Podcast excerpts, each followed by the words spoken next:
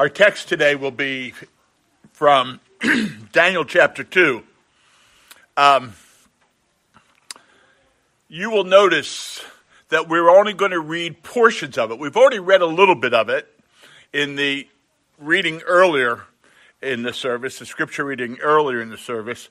And um, we will read then verses 31 to the end of the chapter, verses 49. But there's quite a bit that we haven't read. And I hope my summary of that, as I preach, uh, will adequately fill in. But I guess I was a little bit concerned with 49 verses that you might start leaving before I finished. Not really, but um, before we look at the text, I, I found it, I actually last week, as I knew I was preaching and I actually knew what I was preaching on, uh, I found it particularly interesting listening to Rob's sermon on Habakkuk and reflecting on Habakkuk's questions of God. Why are you letting Israel, Judah, uh, go when they're being so rebellious and sinful? And God said, Don't worry about it. I'm going to punish them with the Babylonians. And then Habakkuk says, Whoa! I mean, can we be real here? The Babylonians are so much worse than Israel. I know Israel's sinful, they're stiff necked and they're rebellious, but the Babylonians don't even come close to pleasing you. Why are you using them? Well, we were left with that, that, that, that sort of uh, the tension of God's providence in that sermon. But what's interesting as I was thinking about it was that as we come today to Daniel, the, the punishment that uh, Habakkuk uh, prophesied concerning um, maybe four or five decades earlier had come to pass. Daniel and his friends, along with a number of other uh, people from Judah live in Babylon because Nebuchadnezzar has captured Jerusalem, has taken away its people, and the punishment that God promised upon his people is in process. And that's where we find ourselves. and so we are going to look at one of the early events, or what appear, apparently is one of the early events in Daniel's uh, life as a leader uh, as a part of the Babylonian uh, administration, you might say. Um, so I'm going to read now uh, the uh, Daniel's uh, explaining of the mystery of the dream and what it means, uh, which is the theme throughout the whole of the chapter. but we're sort of moving toward the end. I'm going to start reading in, in uh, verse 31 of chapter 2, and uh, you can pick it up in your Bibles or you can look in your bulletin where it is also presented. Hear the word of the Lord. You saw, O king, and behold, a great image, the image mighty and exceeding and of exceeding brightness stood before you and its appearance was frightening. The head of this image was of fine gold, its chest and arms of silver, its middle and thighs of bronze, its legs of iron, its feet partly of iron and partly of clay. As you looked, a stone was cut out by no human hand, and it struck the image on its feet of iron and clay and broke them in pieces. Then the iron, the clay, the bronze, the silver, and the gold all together were broken in pieces and became like the chaff of the summer threshing floors, and the wind carried them away. So not a trace of them could be found. But the stone that struck the image became a great mountain and filled the whole earth. This was the dream. Now we will tell the king its interpretation. You, O king, the king of kings, to whom God, the God of heaven, has given the kingdom, the power, and the might and the glory, and into whose hand he has given wherever they dwell the children of man, the beasts of the field, and the birds of the heavens, making you to rule over them. You are the head of gold. Another kingdom, inferior to you, shall rise after you, and yet a third kingdom of bronze, which, which shall rise, which shall rule over all the earth. And there will be a fourth kingdom, strong as iron, because iron breaks to pieces and shatters all things. And like iron that crushes it, it shall break and crush all things, all these. And as you saw the feet and the toes, partly of potter's clay and partly of iron, it shall be divided, a divided kingdom. But some of the firmness of iron shall be in it, just as you saw iron mixed with soft clay. And as the toes of the feet were partly iron and partly clay, so the kingdom shall be partly strong and partly brittle. As you saw the iron mixed with soft clay, so they will mix with one another in marriage, but they will not hold together, just as iron does not mix with clay. And in the days of those things, the Lord God of heaven will set up a kingdom that shall never be destroyed, nor shall the kingdom be left to another people. It shall break in pieces all the kingdoms and bring them to an end, and it shall stand forever. Just as you saw that stone was cut from a mountain by no human hand, and that it broke into pieces the iron, the bronze, the clay, the silver, and the gold, a, a great God has made known to the king what shall be after this. The dream is certain, and its interpretation is sure. The king, Nebuchadnezzar, fell upon his face and paid homage to Daniel and commanded that an off- offering and incense be offered up to him. The king answered and said to Daniel, Truly, your God is God of gods and Lord of kings and revealer of mysteries for you have been able to reveal this mystery. Then the king gave Daniel high honors and many gifts, and made him ruler over the whole province of Babylon, and the chief prefect over all the wise men of Babylon. Daniel made request of the king and appointed Shadrach, Meshach, and Abednego over the affairs of the province of Babylon. But Daniel remained at the king's court. The word of the Lord. Let us pray. Our Father and our God, as we come to your word, uh, to this moment, in one sense, in history, and yet this picture that is given to us of history, both past, present, and future. We ask that you would open our eyes to who you are, to your greatness, to your sovereign rule to your wise, uh, omniscient understanding of all things. And we ask this in Jesus' name. Amen. in chapter 2, that is before us, and I'm going to just say it again. I'm now going back to the beginning of the chapter, which we didn't read, but I hope it is obvious. Uh, in this chapter 2 that is before us, Daniel's, Daniel and his three friends are placed in a very difficult position, and they face another trying situation. There is a, a saying that is attributed as a Chinese uh, curse. It says, May you live in interesting times. Now, you might be sitting there saying, may you live in interesting times. Why is that a curse?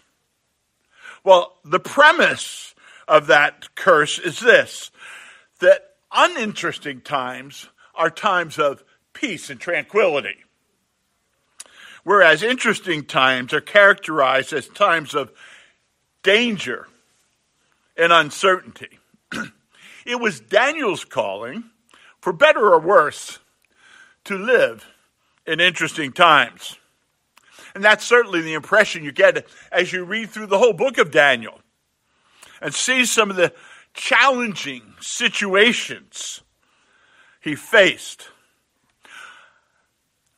I, I, suppose it would be fair, or if we were to be fair, we would need to be careful not to overstate the case, because there's, there's much of Daniel's life in, uh, in Babylon which we know nothing about.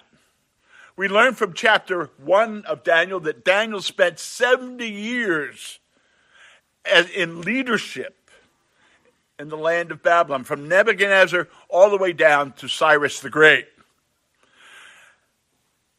And maybe many, much of that time uh, would have been simply dealing with the difficult routines of life, living in a faraway land, being a resident alien, trying to balance the demand of two masters, the Babylonians and Yahweh.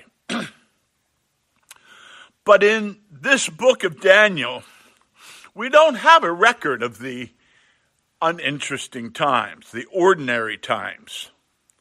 The times of Daniel that Scripture records for us are the interesting moments the moments when Daniel's two loyalties clash sharply with each other, or when his life is, is threatened in some way. It is not as if God was not with Daniel in the ordinary times. However, at the times of stress and trial, it became evident for all to see that the Lord was working in and through the life of Daniel. if you think about it, that may well be true of our lives as well. Uh, what is your hope in life as a, a follower of Jesus Christ? Do you want your friends and neighbors to see and to understand the difference that Christ makes in your life? I would suggest to you, if that is your desire, if that is, in a sense, the prayer of your life, it is essentially a prayer to live in uninteresting times. For it is most often in our trials, in our difficulties, that the difference which our faith makes becomes most obvious. Such times of trial provide the opportunity for our faith to make a visible difference to others around us. Speaking of the trials a believer faces, the Apostle Peter writes in his letter, These have come, that is, trials, these have come so that your faith of greater worth than gold, than gold, which perishes even though refined by fire, may be proved genuine and may result in praise, glory, and honor when Jesus Christ is revealed. It is in the interesting times of life that the world sees the genuineness of our faith. Our trust in God is put on open display. It is then that our faith and our peace may shine forth and, and clearly be a beacon of hope to those around us. Daniel and this, the events that we find in Daniel tra- chapter 2 is certainly one of those interesting times and the problem begins uh, with a king that's suffering from insomnia. King Nebuchadnezzar been having a recurring dream that troubles him. and has been affecting his ability to get sleep. He calls his, in his wise men and he wants them to explain what his dream means. I don't know about you. Maybe you've had some dreams like that.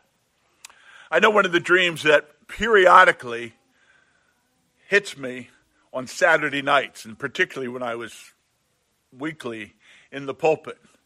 And it was the dream that I would forget to set my alarm. And that would just, believe it or not, that would actually eat at me. It would, you know, cause me great tension. I, I learned to wake myself up and, and had to check the alarm.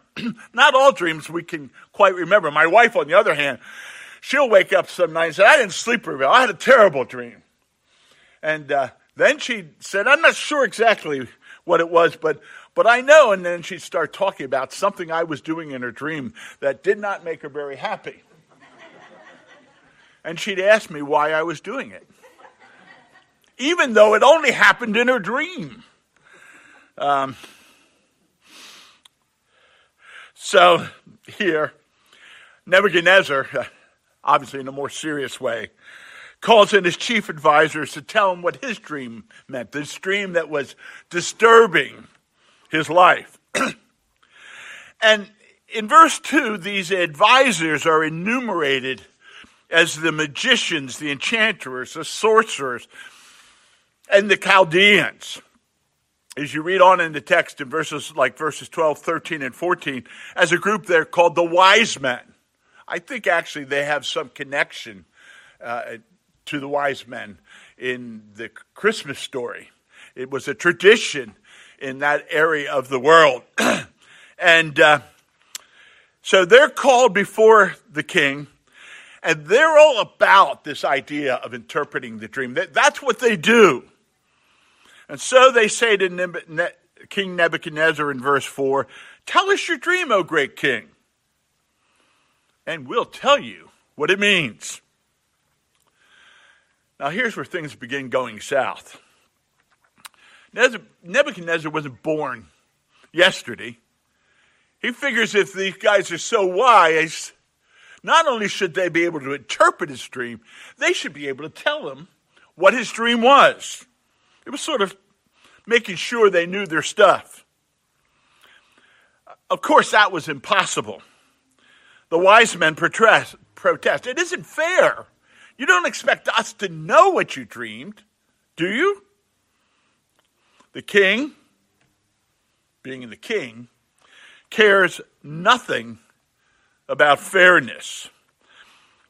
They tell him the dream and the interpretation, or they die. The wise men were, of course, horrified at this unreasonable demand. They were not able to do what the king ordered. And the king was not impressed. In fact, we find that he was furious and tells the palace guard to, to collect up the wise men and to kill them. But here's the kicker the palace, the head of the palace guard was not just to grab the, the guys that had been called into the king and who had been given the charge to uh, pre- present the dream and interpret it, but all the wise men of Babylon were to be rounded up. We see in verse 12 this made the king so angry and furious that he ordered the execution of all the wise men of Babylon. And so we find Arioch, who is the, the commander of the king's guard. He has no choice but to carry out the king's command to execute the wise men. And so his mission brings him to collecting up Daniel and his three friends because they fall under this category in Babylon of wise men. And so they too are to be scheduled for death. I don't think we'd be surprised if Daniel uh, was shocked to hear this. We don't know, though. We aren't told. But what we are told is that Daniel responded calmly and with great confidence. We are told in verse 14 that he, he navigates life with prudence and discretion. Even now, when confronted with the threat of gargantuan proportions. Daniel, in interesting times, demonstrates godly wisdom. Daniel asked the, the, the head of the guards, he says, What's the deal? What's going on? Uh, why such a draconian measure? and he gets the story. He's told what's going on between the king and the other wise men and the king's demand. And the problem that the wise men had, they were all impotent. They weren't able to perform as the king demanded. Well, Daniel, on hearing this, immediately uh, goes to the king and he pleads for time so that he can interpret the dream. Uh, the king, in some way, must have been still uh, what pleased with Daniel. He allows Daniel such time, and then we find Daniel returning to his home to the three friends and explaining to them the dire situation in which they find themselves. And they go to prayer, seeking God's mercy concerning this mystery so that they would not be executed.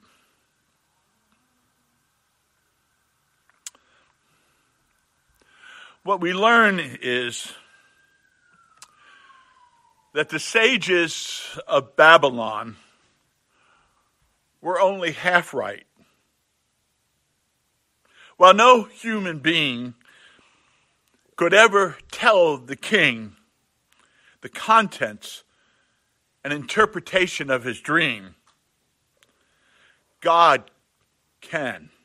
And this God is the God of Daniel. And he lives among his people. In the middle of the night, after Daniel and his friends have gone to the Lord in prayer, God speaks to Daniel and describes the dream and gives its interpretation. So, how does Daniel respond? Well, He hops on his, his, his motor scooter and he rushes over to Nebuchadnezzar. No, he and his friends come together once again and he spends time uh, praising God and thanking Him. We found that in the passage that we read in, in our earlier reading this morning from Daniel chapter 2, beginning in verse 29, uh, 20. And I want to read it to you again. I want you to listen to it. This is a passage that, quite honestly, could take quite a bit of reflection and thinking. It's, it's rich. but there are a couple of things I want us to draw from it. But so here. Blessed be the name of God forever and ever, to whom belong wisdom and might. He changes times and seasons. He removes kings and sets up kings. He gives wisdom to the wise and knowledge to those who have understanding. He reveals deep and hidden things. He knows what is in the darkness, and the light dwells in him. To you, O God of my fathers, I give thanks and praise. For you have given me wisdom and might, and have, and have now made known to me what we asked of you for you have made known to us the king's matter.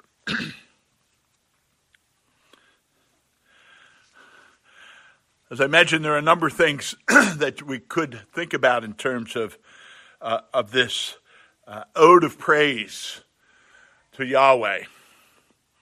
But there's just two I want to draw your attention to this morning. the first Daniel emphasizes the reality of the fact that God is powerful, all powerful. He is sovereign. He is the final authority over all. Babylon and Nebuchadnezzar, its king, seemed to have all the power in the world. Uh, anyone who was just being asked on the street would say, well, the greatest nation in the world is Babylon, at least in the world they knew. And the greatest king is Nebuchadnezzar. The Babylonians and King Nebuchadnezzar presumed to have control over Israel and Daniel. But Daniel recognizes the truth of the matter. Notice verse 21. He, as he as he talks in, in this ode of praise. Nebuchadnezzar is king only because God is the one who removes kings and sets up kings. Again, harking back to Rob's sermon last week, he, he was speaking to us of the significance of God's providence and what is often the mystery of God's providence. God rules in the ordinary affairs of this world to accomplish his purposes. He is above all things able. And we don't always understand how he does so. Habakkuk was troubled with the idea that the evil, very evil, hordes of the Babylonians would be used in punishment of God's people. How can God allow that? He didn't understand. Think about that, and I, I ask myself the question. I ask you the question. Are you ever frustrated by the rulers and government that God established? What is he thinking? Whether you or I can fathom it or not, God is in control, accomplishing his purposes in this world, in our country, in the state of Connecticut, in our communities, in our families and church, and all our relationships. Our God is sovereign. He is all powerful. But that is not all God is. The second thing we see clearly in Daniel's prayer is that God is all wise. Daniel well understands that his wisdom is derived from God's wisdom. God's revealing this mystery to Daniel has made that the mystery, the dreams, perfectly clear to him. Now, earlier we, we heard Daniel described uh, as a person of prudence and discretion. and I, I, would say that this prudence and discretion that Daniel displayed earlier when Arioch came to him with the terrifying news that he might, uh, this terrifying news that he might be put to death, uh, I think we might oftentimes confuse that with just common sense. I mean, some people lose their uh, control of their, their words and their emotions at times of crisis, and other people seem to hold, hold control of them and uh, uh, don't overreact and come up with sort of wise and calming uh, actions and words. and, uh, you know, something any uh, sensitive reasonably intelligent human being could come up with. But the, the ability to describe someone else's dream can only come from a divine source. He is the one, that is God. He is the one who reveals deep and hidden things. God is all wise, He is all knowing. you know, as I was thinking about that, and you know, you know, I'm as I was reflecting on that, I'm sort of, you know, uh, yeah, yeah, yeah. God is all wise and all knowing. Hmm. You know, and I and then I realized it is kind of easy for us to give quick lip service to the promise that God is all wise. no, excuse me, to the premise that God is all wise. but like his providence, God's omniscience challenges us. This is first seen, I think, in the Garden of Eden as Satan um, entices Eve. And he entices her with this, uh, this lie if you eat of that fruit, you can know just like God knows. You can know good and evil. And of course, I don't know what her full thinking process was. But yeah, well, yeah, I can know that. Why does God only know? Don't I know? And so began one of the great struggles of faith. You know what that is? At those times in life when we face difficult moments. And it seems that, that God's revealed will would lead us in one direction, but that's crazy. Why would you do that? And we substitute our own will, our own knowledge. We opt for our wisdom over God's. Daniel was honored in Babylon as one of the wise men. but Daniel recognizes that whatever wisdom he truly has is from his all wise God. God alone is all powerful, and he alone is all wise.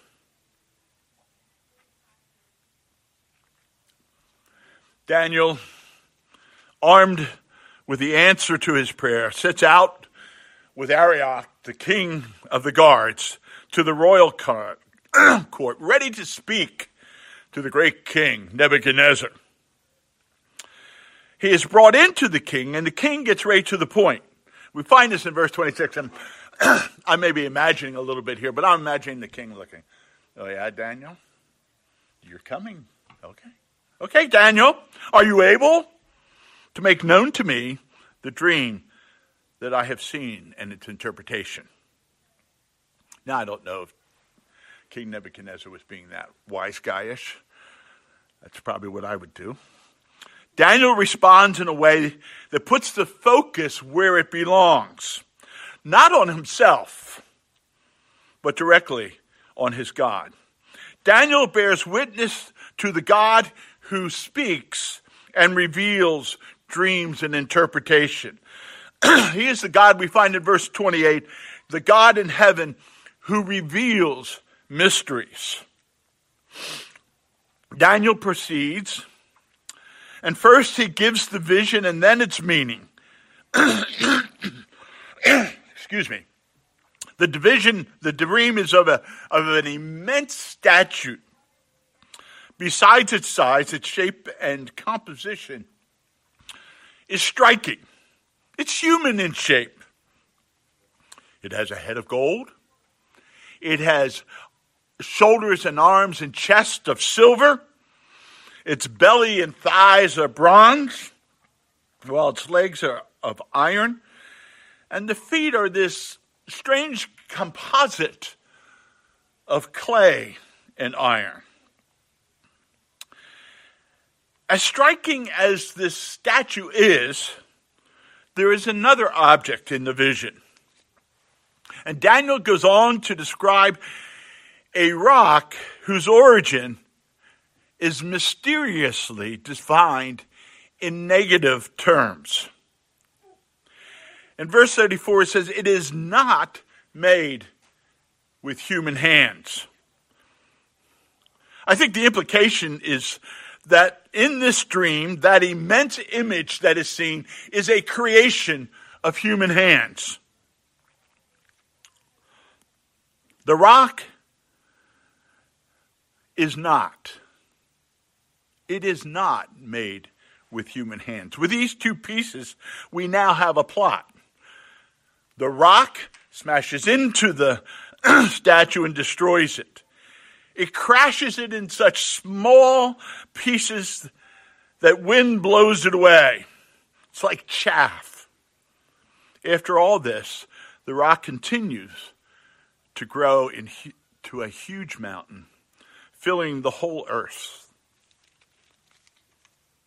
Interesting, isn't it?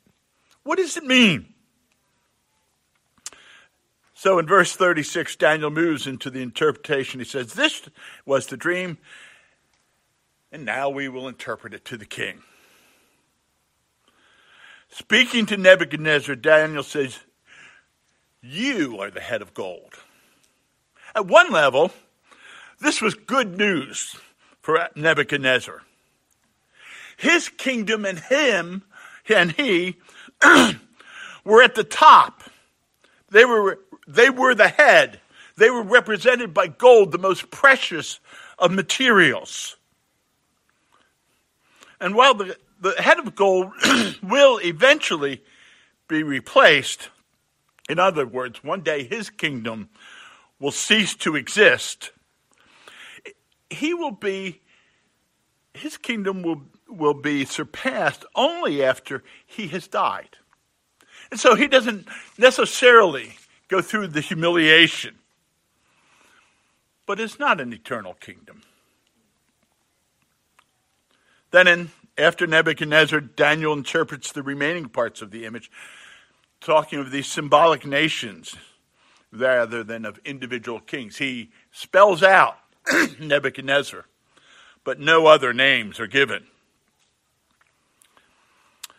And I want to pause here for a moment before we go on with this interpretation. As we look at these ensuing kingdoms here referenced, I think the temptation is to focus the focus on the identity of the last three kingdoms. Who were they exactly? Are they the kingdom are the kingdoms that come after Babylon? The Medo-Persian Empire? The Greek Empire, and then the Roman Empire? Or are these three kingdoms that come after uh, Babylon, are they the empire of the Medes, the empire of the Persians, and the empire of the Greeks, not going down to the Romans?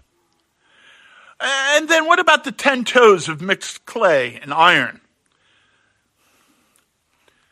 It doesn't take long before we find our heads spinning with a variety of interpretations offered.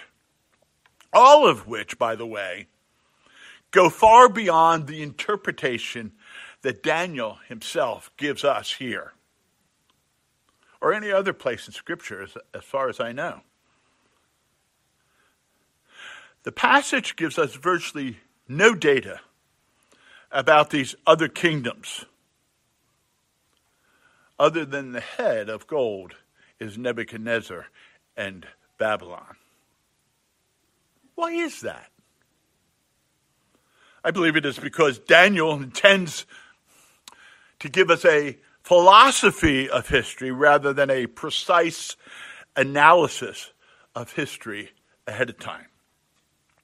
The focus of the dream itself and its interpretation are more concerned with what the future holds than when it will come to pass. And so I, th- I want us to focus on the interpretation the passage gives us, rather to, than pursue the broader, more speculative connections. So, what, according to Daniel 2, does this dream seek to teach us?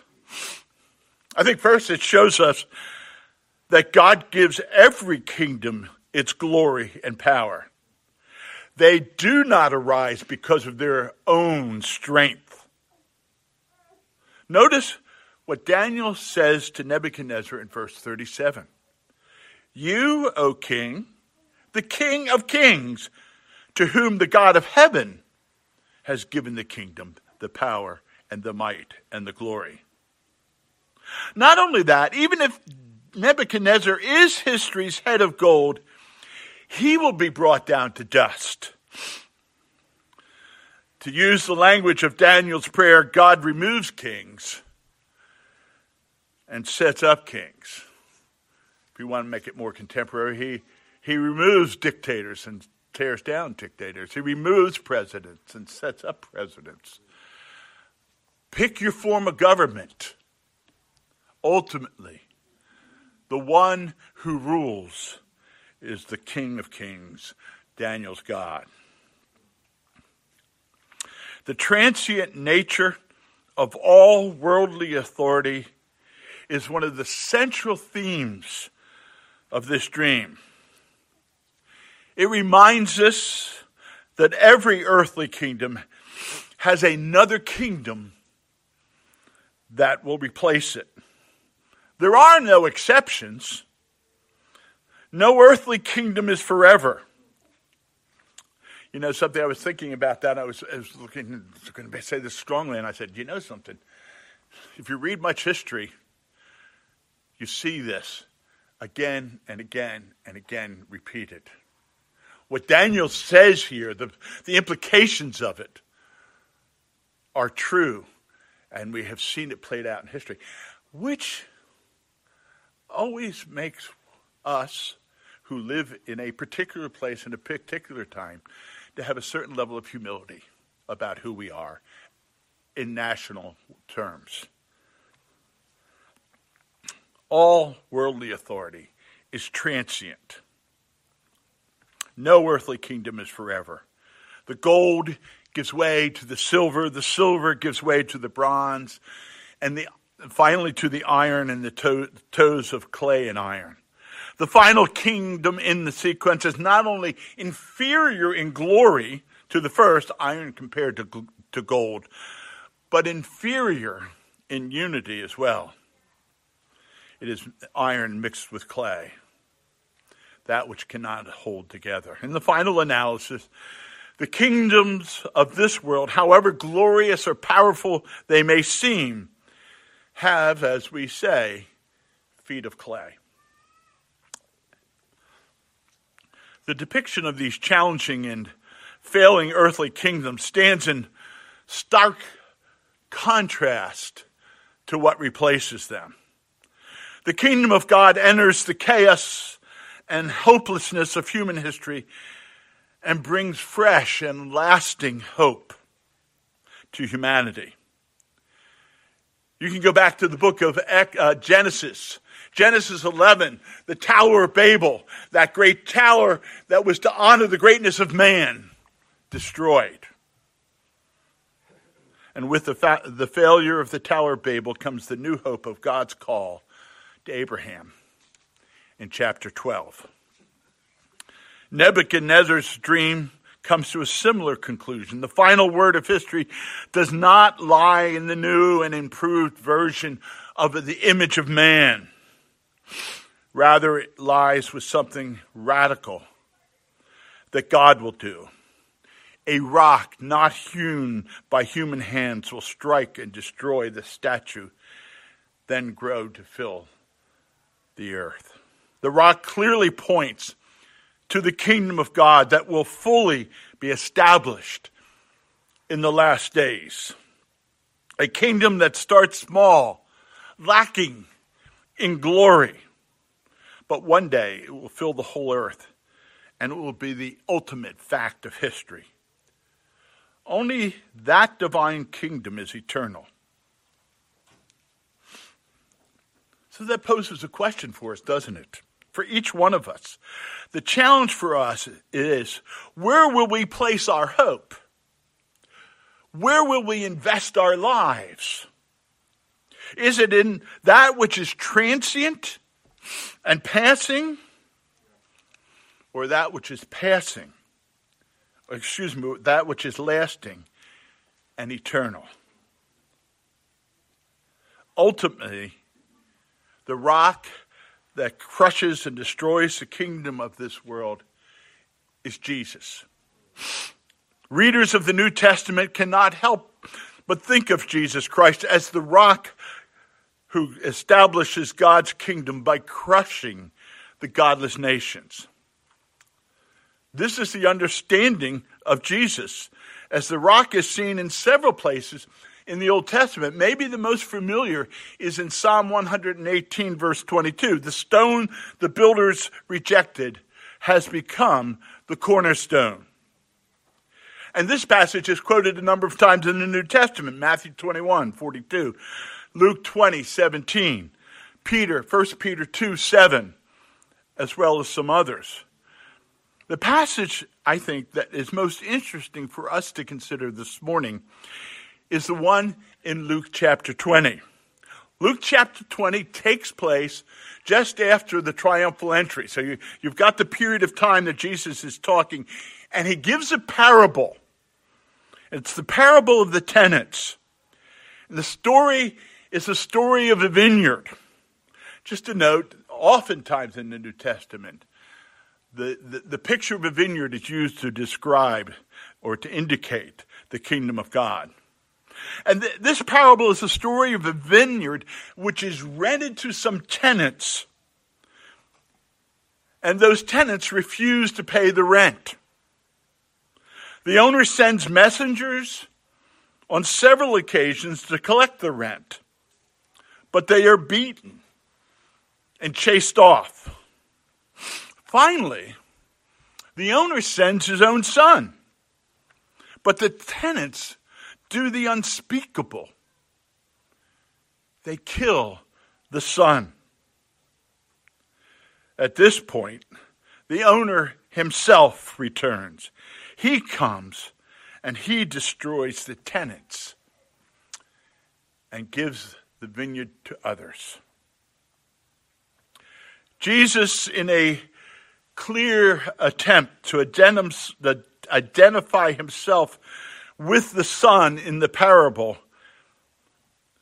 and his listeners, which were the Jewish leaders and those that dismissed him, with the doomed tenants, quotes from Psalm 118 The stone the builders rejected has become the cornerstone. But immediately he, he, has, he goes on to associate the stone with the stone of Daniel 2. And he, and he says, Everyone who falls on that stone will be broken to pieces. Anyone on whom it falls will be crushed. This is a clear allusion to the stone that crushes the statue. Jesus, by alluding to this stone, was identifying himself as Israel's Messiah, the stone which crushes the kingdoms of this world. But here's the thing Jesus' kingdom, though, is not like the kingdoms of this world. He brings about his kingdom through being rejected by his people, the Jews, and his sacrificial death on the cross. The kingdoms of the world advance by power and conquest and glory in their strength. The kingdom of God establishes itself through suffering and death. To be sure, this kingdom starts out small, as Jesus pointed out in the parable of the mustard seed. The mustard seed is like the kingdom of God. It is the smallest of seeds, but grows into the greatest of trees. So it is with the kingdom Jesus establishes. It may start out small. It may seem like nothing. It may seem easy to crush, but it grows into an unstoppable force. The outward glory of this world may seem impressive in the present, but the future belongs to the kingdom of God. Luke's gospel reminds us that those who stubbornly refuse to submit to Jesus, who place their trust in any other source for salvation, will ultimately be rejected by him. Those who reject the cornerstone will be crushed by it. Or in the imagery of Daniel 2, the kingdoms of this world and all those who have placed their trust in them will be shattered by the stone God appointed. and they will be blown away like chaff. It is a hopeful message, but also a challenging message. The message of the kingdom is to those who bow before Christ, rest in Him alone for salvation. They receive the gift of being members of His kingdom, a kingdom that will not end. But to those who say, yeah, it's okay, but not that important, who reject Christ fall under his judgment. It's both. It's grace to the undeserving who bow before him, and judgment to those who are unwilling to bow their knee. There comes a day when every knee will bow, and every tongue will confess to the glory of God the Father. It is also a day of terror for many. The question is not do we get kind of lip service, but is the God who we rest in the God of sovereign might and wisdom, of grace and mercy? Or are we ultimately going it on our own? Let us pray.